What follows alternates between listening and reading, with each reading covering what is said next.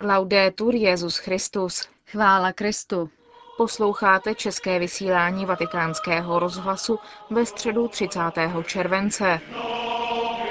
Stovka věřících se včera večer zúčastnila modlitby růžence ve vatikánských zahradách. Katolická církev bude mít své zástupce na konferenci o AIDS. První díl prázdninového cyklu o svědcích římského kánonu pro vás připravila Johana Bronková. Vysíláním vás provázejí Monika Vývodová a Markéta Šindelářová. Zprávy vatikánského rozhlasu. Vatikán. Stovka věřících se včera večer zúčastnila modlitby růžence ve vatikánských zahradách. Stezky lamovalo procesí s pochodněmi, které se zastavovalo před votivními zobrazeními Pany Marie Čenstochové, Pany Marie z Guadalupe, z Fatimy, Lourdes, Pany Marie Ochránkyně a Pany Marie Matky milosrdenství a rozjímalo tajemství bolestného růžence. Na přání kardinála Komástryho, papežského vikáře pro Vatikán, který modlitbě předsedal, se schromáždění modlilo především za mladé, kteří nežijí s pořádaným životem. Tradice modlitby růžence ve vatikánských zahradách na svátek svaté Marty vznikla v roce 1995 z iniciativy monsignora Rafaela Laváňa, který tak chtěl reflektovat dva způsoby vztahu k Ježíši, které Marta a Marie, tak jak je popisují evangelia, představují. Jeden způsob je činný a druhý kontemplativní. K tomuto rozjímání se sjednocují věřící ve vatikánských zahradách každoročně.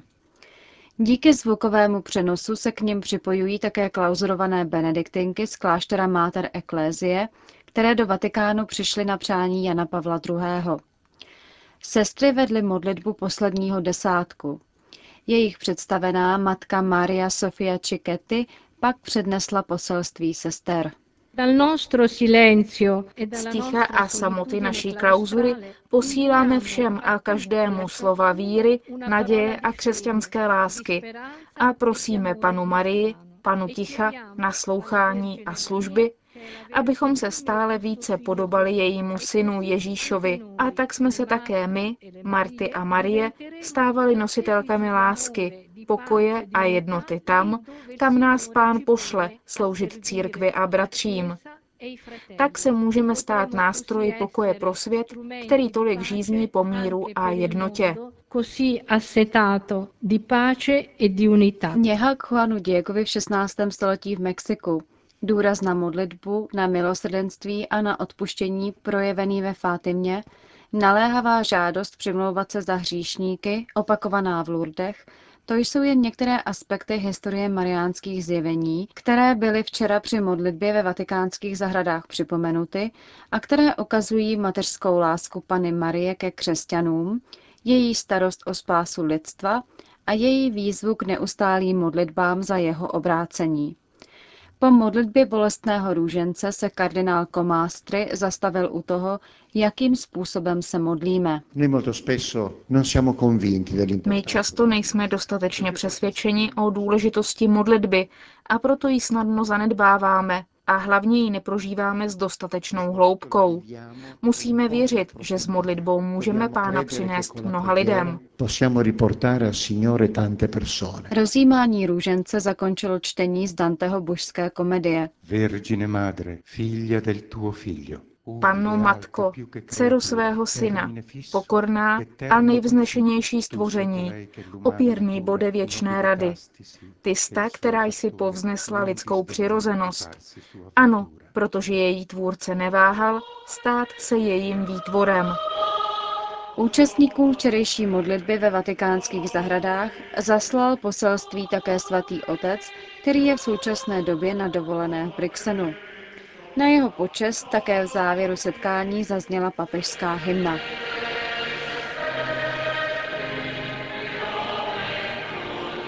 Castel Gandolfo.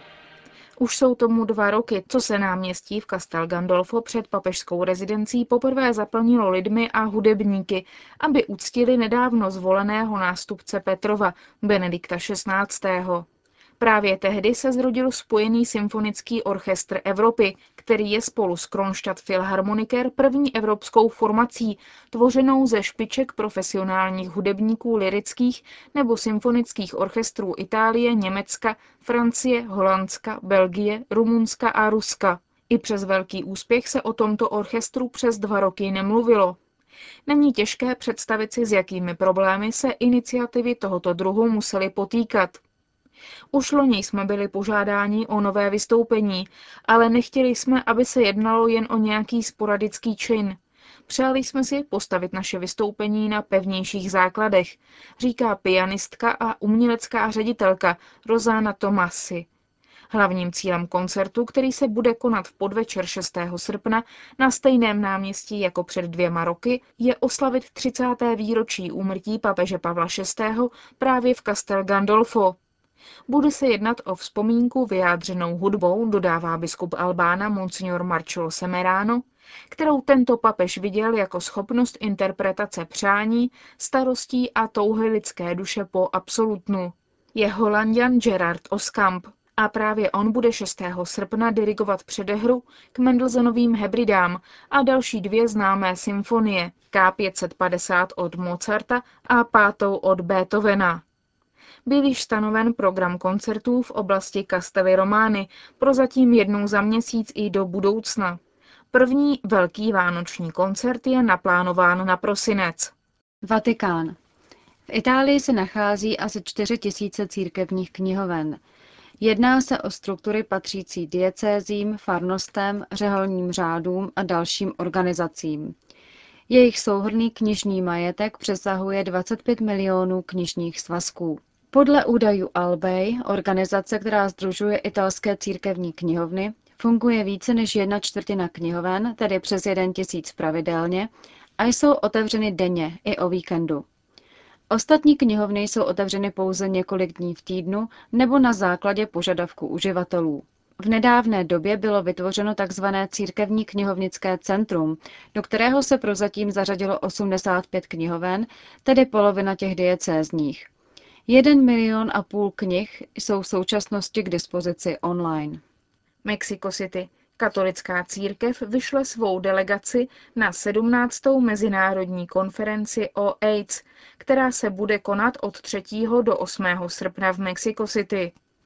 Tohoto kongresu by se mělo účastnit asi 25 tisíc delegátů, mezi nimiž budou jak odborníci na zdravotnictví, tak i vědci, vládní zástupci, novináři, ochránci lidských práv, lídři různých asociací a hnutí, ale také osoby nakažené virem HIV.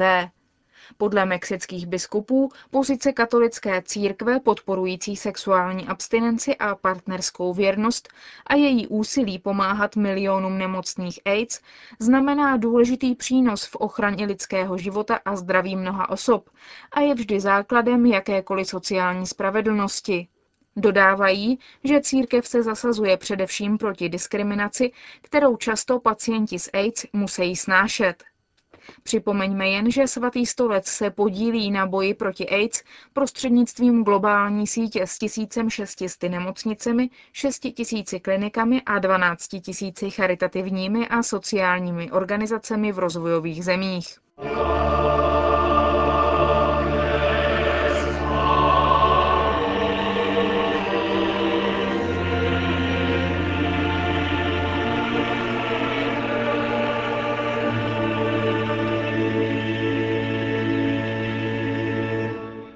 Svatí římského kánonu. Milí posluchači, v novém prázdninovém cyklu vám chceme postupně představit svědce, o kterých slýcháme v římském kánonu. Římský kánon, neboli velká nebo také první eucharistická modlitba církve, zůstal v podstatě nezměněn od doby Řehoře Velikého, tedy od konce 6. století. Některé jeho části lze vystupovat až do poloviny 3. století, kdy latina začala v Římě definitivně vytlačovat řečtinu, co by liturgický jazyk. Obsah sahá do dob apoštolských. Tomto společenství také uctíváme slavnou panu Marii, rodičku našeho Boha a Pána Ježíše Krista. Zveme vás tedy na pouť k základům naší křesťanské tradice, na pouť po cestě vydlážděné téměř dvoutisíciletou modlitbou, k níž od počátku patří také svědectví. Proto ve velké eucharistické modlitbě najdeme na prvním místě Marii, Matku Boží a dvanáct apoštolů. Ačkoliv by jistě bylo možné mluvit o jejich výsadní roli, necháme je pro tentokrát stranou a věnovat se budeme jménům, která dnes některým mohou znít cize.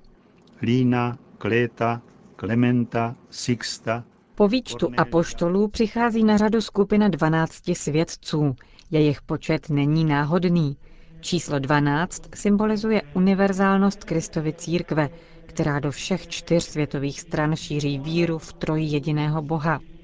Proto také na starých mozaikách najdeme znázornění nebeského Jeruzaléma, obrazu církve v její úplnosti, jako ohražené město nad čtvercovým půdorysem.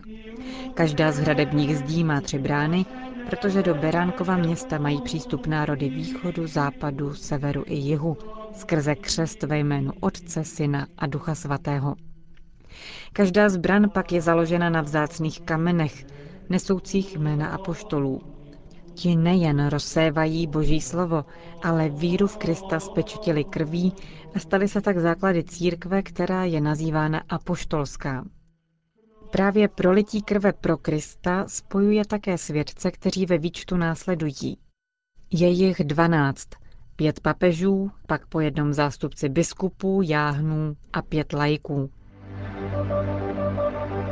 Prvním z nich je svatý Línus, nástupce apoštola Petra v Římě a tedy druhý papež. Jde o téhož lína, kterého zdraví svatý Pavel v druhém listu Timotejovi. Přesná léta, kdy římské komunitě předsedal, nelze ověřit. V oficiálním seznamu papežů se uvádí rok 68 až 79. V nejstarších výčtech římských pontifiků, v Liber Pontificalis a v Eusebiových dějinách církve se údaje mírně liší. To ale nemění nic na tom, že všechny nejstarší seznamy římských biskupů, jak je zaznamenali Ireneus z Lyonu, Sixtus Julius Africanus, Hippolytus, Eusebius z Cezareje a Liberiánský katalog z roku 354, svorně uznávají Lína za prvního Petrova nástupce. Podle Irenea pocházel z Toskánska. Háv věků poodhalují snad také pozdější tradice, podle kterých se narodil v toskánské Volteře, v tomto původem etruském městě nedaleko Pízy je dodnes uctíván mezi nejslavnějšími rodáky a od roku 1480 stojí na místě jeho rodného domu také jemu zasvěcený kostel. Další poznání o osobě Lína je kusé. Liber Pontificalis uvádí, že jeho otcem byl jistý Herkulánus. Do Říma se měl vydat za studiem – jeho život ale osudově nabral nový směr po setkání s Petrem, který ho nadchl pro Kristovo učení. Zdá se, že Línus dokonce v době Petrovy nepřítomnosti v Římě působil jako jeho zástupce. Z Liber Pontificalis se dále dozvídáme, že Línus předepsal, aby ženy přistupovaly k bohoslužbě s pokrytou hlavou. Nicméně je zřejmé, že jde o předpis převzatý z listu Korintianům. Už Línovi je rovněž připisováno zavedení pália jako symbolu papežské autority. Nejdůležitější událostí doby jeho pontifikátu byl konec židovské války a vyvrácení jeruzalemského chrámu Římany. Pokud jde o smrt prvního Petrova nástupce, někteří dnešní badatelé nejsou zajedno s údajem tradovaným v Liber Pontificalis, podle něhož měl být papež Línus popraven 23. září roku 76. Argumentují, že v té době nejsou zprávy o pronásledování křesťanů a že Ireneus nejmenuje Lína mezi mučedníky. Jisté ale zůstává, že Línus stál skutečně v čele křesťanské komunity v Římě po smrti apoštola Petra a v římském martyrologiu čteme 23. září v Římě svatý Línus, papež a mučedník, který jako první po blahoslaveném Petru Apoštolovi vedl římskou církev, byl korunován mučednictvím a pohřben byl ve Vatikánu v blízkosti Apoštola.